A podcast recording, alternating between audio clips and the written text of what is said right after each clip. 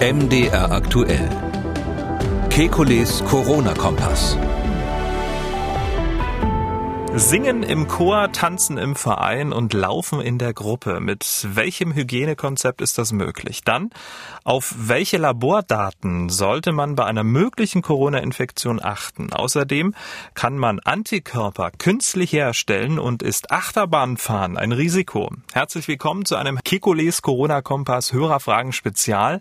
Die Fragen kommen von Ihnen und die Antworten wie immer vom Virologen und Epidemiologen Alexander Kekulé. Ich grüße Herr Kekulé. Guten Tag, Herr Schumann. Frau Fischer aus Halle hat angerufen. Sie sang ja bisher im Chor. Durch Corona wurden die Chorproben aber abgesagt. Nun soll es Mitte August wieder losgehen. Chorprobe mit Hygienekonzept.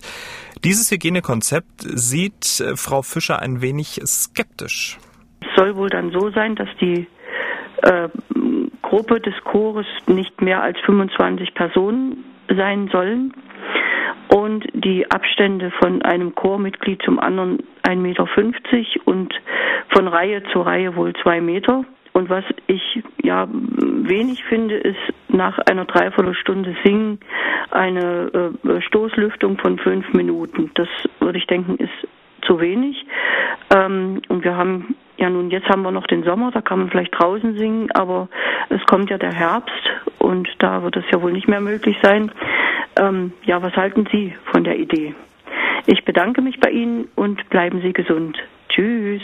Tja, man muss dazu noch ein paar Daten ergänzen. Ich habe Frau Fischer angerufen und da sagte sie mir, dass die Chorprobe in einer ehemaligen Turnhalle stattfindet, also ein sehr großer Raum und die Chormitglieder überwiegend ältere Menschen über 70 Jahre sind. Frau Fischer macht sich Gedanken, weil ihr Mann auch schon mal im Krankenhaus lag, beatmet wurde. Sie ist also sehr, sehr ängstlich. Können Sie, Frau Fischer, ähm, die Angst nehmen? Also ähm, aus meiner Sicht ähm, sieht es gar nicht so riskant aus, dieses Konzept. Sofern man da eben diese Stoßlüftung macht, ähm, sofern man die Abstände einhält und das ist ja eine Turnhalle, in der das stattfindet. Natürlich, klar, man kann jetzt sagen, ähm, die Lüftung hängt davon ab, wie gut die Luftzirkulation an dem Tag ist. Wenn es jetzt komplett windstill sein sollte, ist das vielleicht nicht so effektiv. Ähm, solche Sachen kann man vielleicht noch verbessern. Aber ich finde jetzt mal grundsätzlich ist das ein vernünftiges Konzept.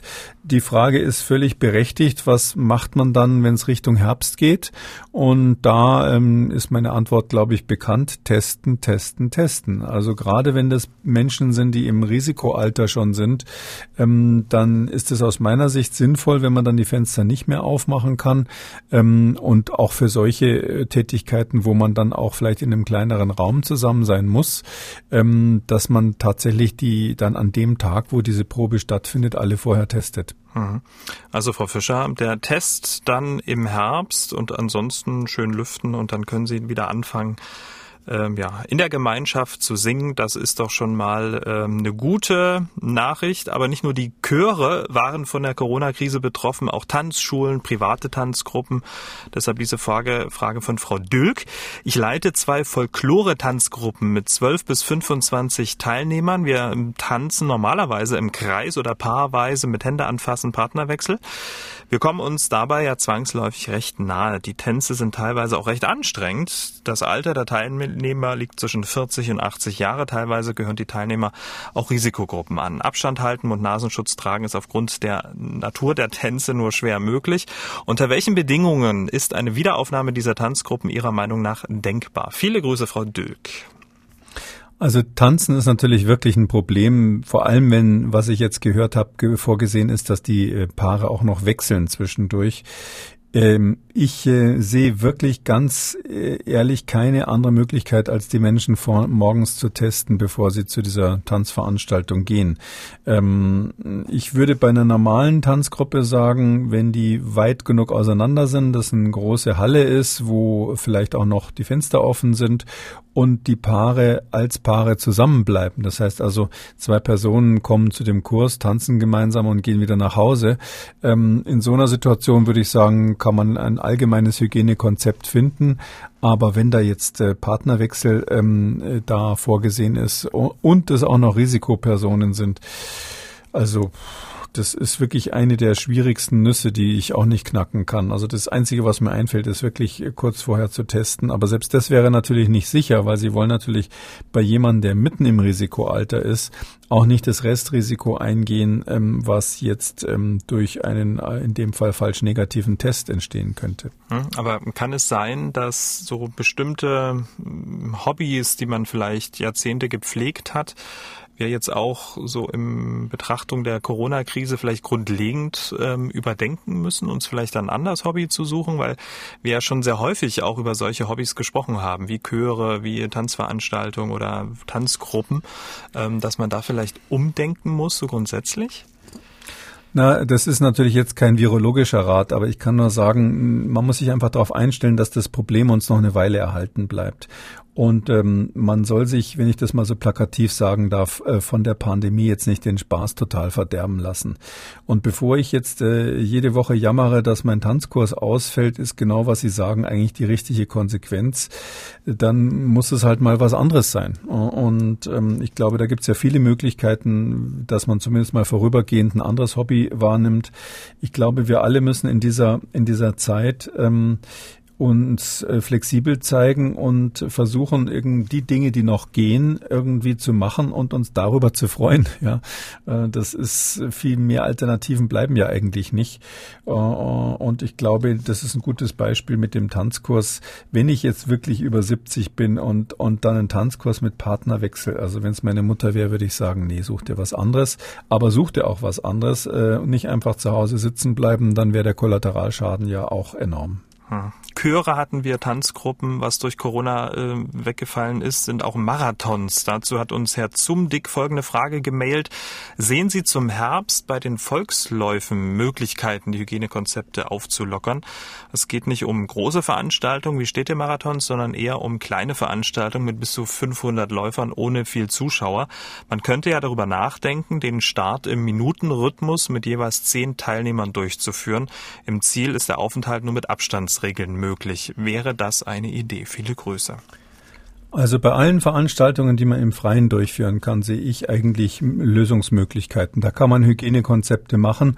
Ähm, es ist ja zum Teil tatsächlich so, dass die Hauptgefahr dann die ist, dass Zuschauer untereinander sich zu eng kommen oder dass ähm, im Nachgang zu den Veranstaltungen irgendwelche Partys stattfinden. Aber das reine Bewegen im Freien, da sehe ich eigentlich kein Problem. Ähm, das ist ja auch kein Mannschaftssport, wo man irgendwie unbedingt Kontakt mit den anderen haben muss. Und deshalb würde ich sagen, sowas wie ein Marathon ist selbstverständlich im Prinzip realisierbar. Ich glaube, jedes Gesundheitsamt hat da so ein paar Ideen, wie man das praktisch machen kann. Herr Tuchscherer hat uns ähm, geschrieben, die Positivrate der Corona-Tests betrug laut Robert-Koch-Institut der 27. und 28. Kalenderwoche nur noch 0,6 Prozent. Da der PCR-Test eine Fehlerquote hat, ist es möglich, dass bei 0,6 ähm, Prozent Positivrate eine große Zahl der Fälle falsch positiv sind? Ähm, kleiner Einschub, dies hat ja auch Bundesgesundheitsminister Spahn zu bedenken gegeben. Wir hören mal kurz rein weil die Tests ja nicht 100% genau sind, sondern auch eine kleine, aber eben auch eine Fehlerquote haben. Äh, und wenn, wenn sozusagen insgesamt das Infektionsgeschehen immer weiter runtergeht und Sie gleichzeitig das Testen auf Millionen ausweiten, dann haben Sie auf einmal viel mehr Falschpositive als tatsächlich Positive. Also nun die Frage von Herrn Tuchscherer, wie hoch ist beim aktuellen PCR-Test die Falsch-Positiv-Fehlerquote beim derzeitigen Testniveau? Also das kann ich jetzt als Zahl tatsächlich nicht beantworten. Das ist das Thema, was wir schon oft besprochen haben mit dem sogenannten positiven und negativen Vorhersagewert eines mhm. Tests. Da kommt es darauf an, ähm, wie hoch die Hintergrundbelastung ist. Also wie häufig ist sozusagen das Ereignis, was ich dort suche. Ähm, wenn rein technisch der Test eine ähm, gute Sensitivität und eine gute Spezifität hat, dann ist das von Vorteil. Aber es hängt immer davon ab, ob das ein häufiges Ereignis ist, was ich suche oder ein seltenes Ereignis. Das kommt einem vielleicht so statistisch erstmal ein bisschen merkwürdig vor, aber wenn man es genauer durchdenkt, ist das richtig und ähm, der Bundesgesundheitsminister hat es gerade richtig beschrieben. Und es ist tatsächlich so, wenn wir jetzt immer mehr testen und wenn es so wäre, das wäre natürlich dann von Vorteil, wenn wir immer weniger Fälle haben, die Nadel im Heuhaufen suchen, dann ist die, die, die Wahrscheinlichkeit, dass man falsch positiv testet, plötzlich deutlich höher als sonst.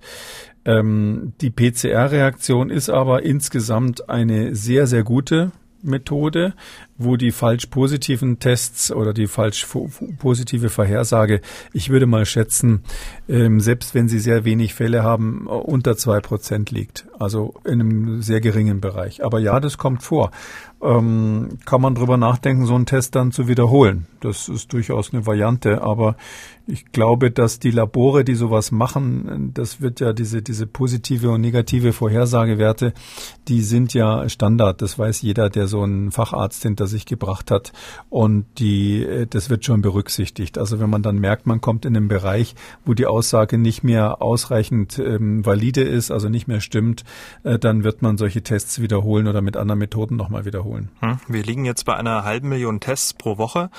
Und äh, wir haben auf der, also auf der einen Seite diese halbe Million Tests pro Woche, auf der anderen Seite haben wir steigende Fallzahlen. Und wenn man sich ähm, die, ähm, die, die Anzahl der Tests pro Woche anschaut, dann steigen die auch. Ähm, gibt es da eine Korrelation? Wir wollen ja auch mehr finden. Wir wollen ja tatsächlich möglichst alle Fälle identifizieren, um die Infektionsketten zu unterbrechen, ähm, so dass man, das stimmt schon, jetzt nicht irgendwie ähm, nur blind auf die Fallzahlen starren darf, sondern man muss das in Korrelation zu der ähm, Testaktivität setzen äh, und vor allem natürlich gucken, ob das Initialfälle waren oder ob das Fälle waren, die innerhalb bekannter Infektionsketten nochmal aufgetreten sind.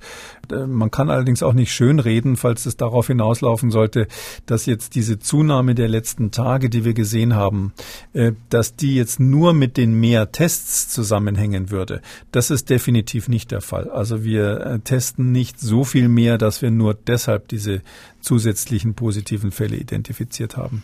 Herr Prager hat eine Mail geschrieben. Zu Beginn einer Erkältung, die dann auch die Bronchien beeinträchtigt, benutze ich gern einen handelsüblichen Vernebler. Bei dieser Feuchtinhalation wird mittels eines Düsen- oder Membranverneblers ähm, aus einer flüssigen Wirkstofflösung, zum Beispiel Emser-Salz, ein inhalierbarer Wirkstoffdampf, Aerosol hergestellt. Mir hilft diese niedrigschwellige Maßnahme sehr gut. Covid-19 siedelt sich ja zuerst im Rachen an, schreibt er. Könnte diese Inhalation dazu führen, dass Viren verstärkt in die Lunge gelangen, das Aerosol sozusagen als Taxi benutzen? Das ist eine gute Frage. Das äh, wissen wir tatsächlich nicht. Also könnte, da würde ich sagen, ich würde das nicht absolut ausschließen, weil es tatsächlich so ist, ähm, dass ähm, die Ausbreitung des Virus in die tieferen Atemwege ähm, nachteilig für den Patienten ist, vor allem wenn sie früh im Krankheitsverlauf stattfindet. Ähm, es ist bei den meisten respiratorischen Viren, also die die Atemwege befallen, ähm, dass sie innerhalb weniger Tage eigentlich ähm, vom Immunsystem eliminiert werden. Und äh, wenn man jetzt in dieser Zeit, wo das Immunsystem sozusagen noch nicht fertig damit ist, künstlich das Virus auch noch in die Lunge runterbringt, dann ist es rein theoretisch möglich, das kann man sich vorstellen, dass dadurch der Krankheitsverlauf verschlimmert wird. Es gibt aber kein einziges Experiment, was irgendwie in diese Richtung einen Hinweis liefern würde. Das ist eine rein theoretische Überlegung. Ja, würde ich jetzt nicht völlig ausschließen. Herr Prager, also richtiger, richtiger Gedanke und sollte er, weil er es ja jetzt ähm, gerne mal benutzt, sollte er jetzt diesen, diesen Inhalator, dann diesen Vernebler ähm, mal zur Seite legen, nicht benutzen? Nee, also das würde ich jetzt nicht sagen, weil dann äh, dazu müsste er erstmal Covid-19 positiv sein. Da müsste er erstmal die Virus im, Viren im Rachen haben und die Situation haben, dass das Virus gerade nur im Rachen ist, aber die, die Lunge noch nicht erwischt hat. Ähm, die Wahrscheinlichkeit dafür ist einfach so gering, dass der ähm, der Vorteil, den man dadurch hat, dass man die Inhalation nicht mehr macht, mhm. die Nachteile natürlich nicht überwiegen würde, weil wenn ihm das gut tut und das äh, sonst gibt ja auch andere Lungenerkrankungen äh, und in dieser Richtung von Vorteil ist, dann, dann würde ich damit auf keinen Fall aufhören. Ja, nicht nur das Coronavirus ist in der Welt unterwegs, auch andere Viren, zum Beispiel das MERS-Virus, vor allem auf der arabischen Halbinsel, gab auch ein paar Fälle in Europa, sehr vereinzelte Fälle. Und diese Dame hat uns angerufen und folgende Frage. Wir waren im Oman und da gab es einen MERS-Virus. Gibt es da die Möglichkeit, eine kombinierte Impfung zu machen mit dem SARS-CoV-2? Wie gefährlich ist der MERS-Virus? Gibt es da überhaupt schon einen Impfstoff? Und ähm, kann man sich da leichter mit anstecken oder weniger leicht mit anstecken mit diesem MERS? Also Fragen zum MERS-Virus. Übrigens, ich habe äh, Frau Schopf, die da angerufen hat, nochmal angerufen und die sagte mir, dass sie im November 2019 im Oman war, also kurz vor der Corona-Pandemie. Aktuell gibt's ja für den Oman eine Reisewarnung des Auswärtigen Amtes. Also die Fragen zum MERS-Virus.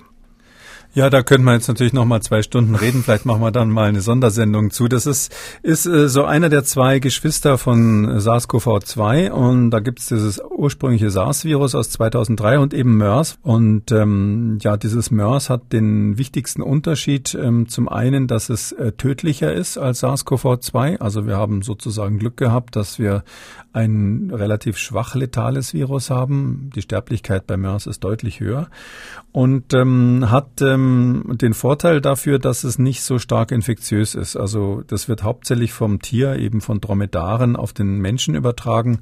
Meistens sind es dann primär mal Tierpfleger und ähnliches, die das bekommen.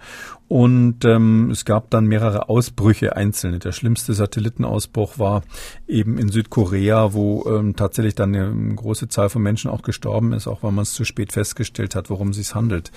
Ähm, ich würde mal sagen, ähm, der Impfstoff, um den es jetzt hier ging, der jetzt für SARS-CoV-2, also dieses Covid-19 verursachende Virus, ähm, entwickelt wird, der wird nicht gezielt auch gegen MERS funktionieren. Andererseits ähm, sind die Viren sich jetzt nicht so unähnlich, so dass ich mir vorstellen könnte, wenn jetzt großflächig ähm, geimpft wird ähm, auf der arabischen Halbinsel, je nachdem welcher Impfstoff bei SARS-CoV-2 dann das Rennen macht, dass es auch eine gewisse Kreuzimmunität gegen, gegen MERS dann auch gibt. Das ist durchaus möglich. Ähm, kann man jetzt nicht wirklich vorhersagen, weil wir nicht genau wissen, welches Vir welcher Impfstoff dann am Schluss äh, Verwendung findet.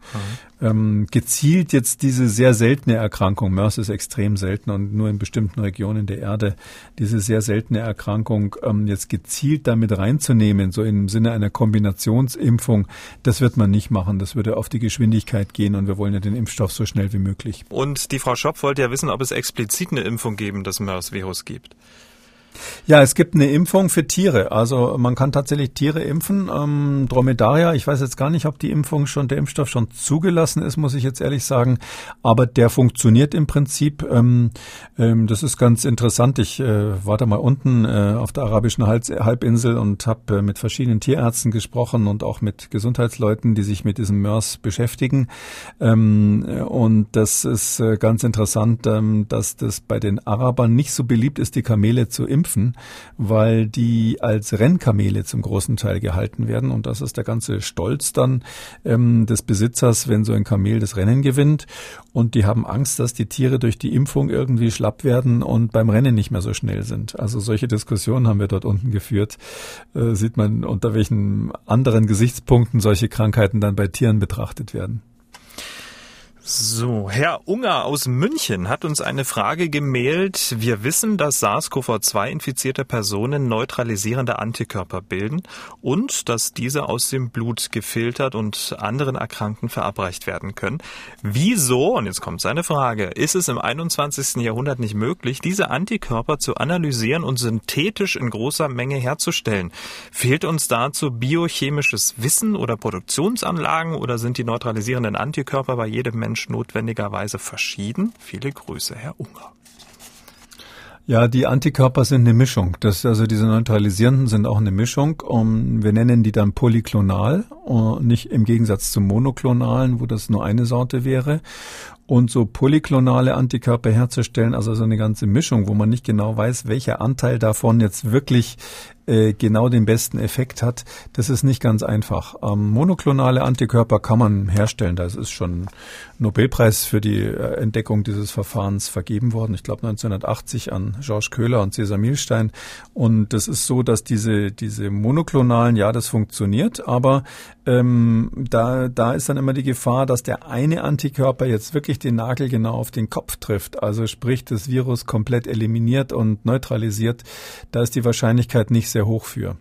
Ähm, und deshalb geht man eigentlich bei dieser antiviralen Therapie, das wäre dann quasi so eine Art Serumtherapie, wo man ähm, Antiserum oder eben Antikörper gibt gegen das Virus, geht man eigentlich auf die Mischung, nach dem Motto, irgendeiner funktioniert dann schon und diese Mischung ist am leichtesten zu gewinnen, einfach aus Patienten, die wieder gesund geworden sind. Diese sogenannten rekonvaleszenten, rekonvaleszenten Seren, aus denen gewinnt man das und das wird ja auch gemacht. Das ist diese Serumtherapie. Die ersten Experimente sehen ganz erfolgversprechend aus bei, bei Covid-19. So, dann in Ausgabe 82 haben wir ja über künstliche Intelligenz gesprochen, wie sie in Großbritannien bei der Diagnostik im Krankenhaus hilft. Diese Dame hat das gehört und will nun offenbar auch Labordaten auswerten. Folgendes hat sie auf unserem Anrufbeantworter hinterlassen. Könnten Sie doch noch mal erklären, welche Laborwerte da re relevant sind und auch noch mehr sagen über die Konstellation. Ich denke, das interessiert uns alle sehr, weil wir bekommen ja auch von unseren Hausärzten immer die Labordaten mit und vielleicht könnten Sie mal erklären, welche Rolle Calcium, Gerinnungsfaktoren, Entzündungsfaktoren spielen.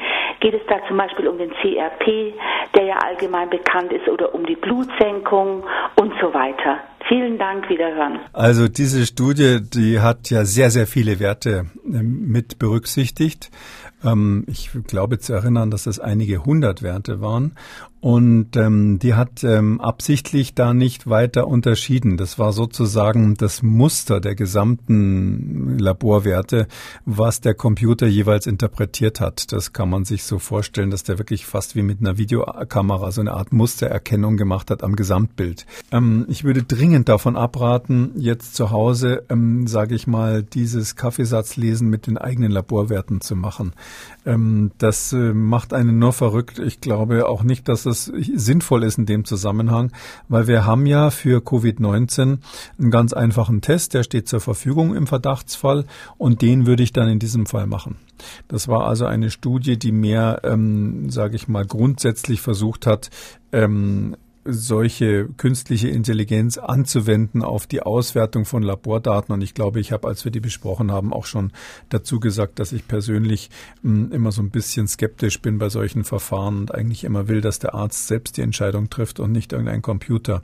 Und noch mehr würde ich davon abraten, jetzt, dass das Laien sozusagen sich jetzt den Kopf zerbrechen, ob das äh, Procalcitonin oder irgendein anderer Wert, der in ihrem Laborbericht steht, jetzt ein Hinweis darauf sein könnte, dass sie vielleicht äh, SARS-CoV-2 äh, äh, abgekriegt haben. Ähm, dann lieber, wenn man den Verdacht hat, dass sowas vorliegt, wirklich einen, einen, einen Covid-19-Test machen. Marie hat uns gemeldet. Wie bewertet Herr Professor Kekulé die Situation in Freizeitparks, insbesondere bei Achterbahnen? Genügt eine Stoffmaske bzw. Mund-Nasenschutz oder fehlen Sie eine FFP2-Maske? Wie sehen Sie das? In der Achterbahn. In der Achterbahn. Da fliegt einem das ja wahrscheinlich weg, schätze ich mal. Also da ist die gefährliche Situation beim Einsteigen natürlich. Das kann sich jeder selber vorstellen. Vor allem um die vorderen Plätze gibt es nach meiner Erfahrung Gedränge. Äh, da wird man eben dann hoffen, dass die Menschen noch nicht ähm, vorher im Bierzelt waren und zu betrunken sind und dass die da halbwegs diszipliniert sich anstellen. Sonst während der Fahrt sehe ich da eigentlich gar kein Problem. Ich würde mir, nachdem ich da die Griffe und alles angefasst habe, vielleicht nicht ins Gesicht fassen ähm, oder vorher vorher die Hände waschen oder desinfizieren. Vielleicht ist es bei so einer Art ähm, Veranstaltung, wo es Achterbahnen gibt, ist sowieso keine schlechte Idee, ein kleines Fläschchen Desinfektionsmittel mitzunehmen, weil es vielleicht nicht überall Waschbecken gibt. Aber sonst das reine Fahren mit der Achterbahn ist ungefährlich. Hm, und der Mund-Nasenschutz muss da eigentlich auch nicht getragen werden. Also ich würde den eher ausziehen, da hätte ich Angst, dass er mir vor die Augen rutscht und ich dann die fünf Euro umsonst bezahlt habe. Das war Kekulis Corona-Kompass Hörerfragen Spezial. Vielen Dank. Wir hören uns dann am Dienstag, 4. August wieder. Bis dahin bleiben Sie schön gesund. Sie auch. Ich danke Ihnen, Herr Schumann. Alle Spezialausgaben und alle Folgen Kekulis Corona-Kompass auf mdraktuell.de, in der ARD-Audiothek bei YouTube und überall, wo es Podcasts gibt. MDR aktuell. Kekules Corona-Kompass.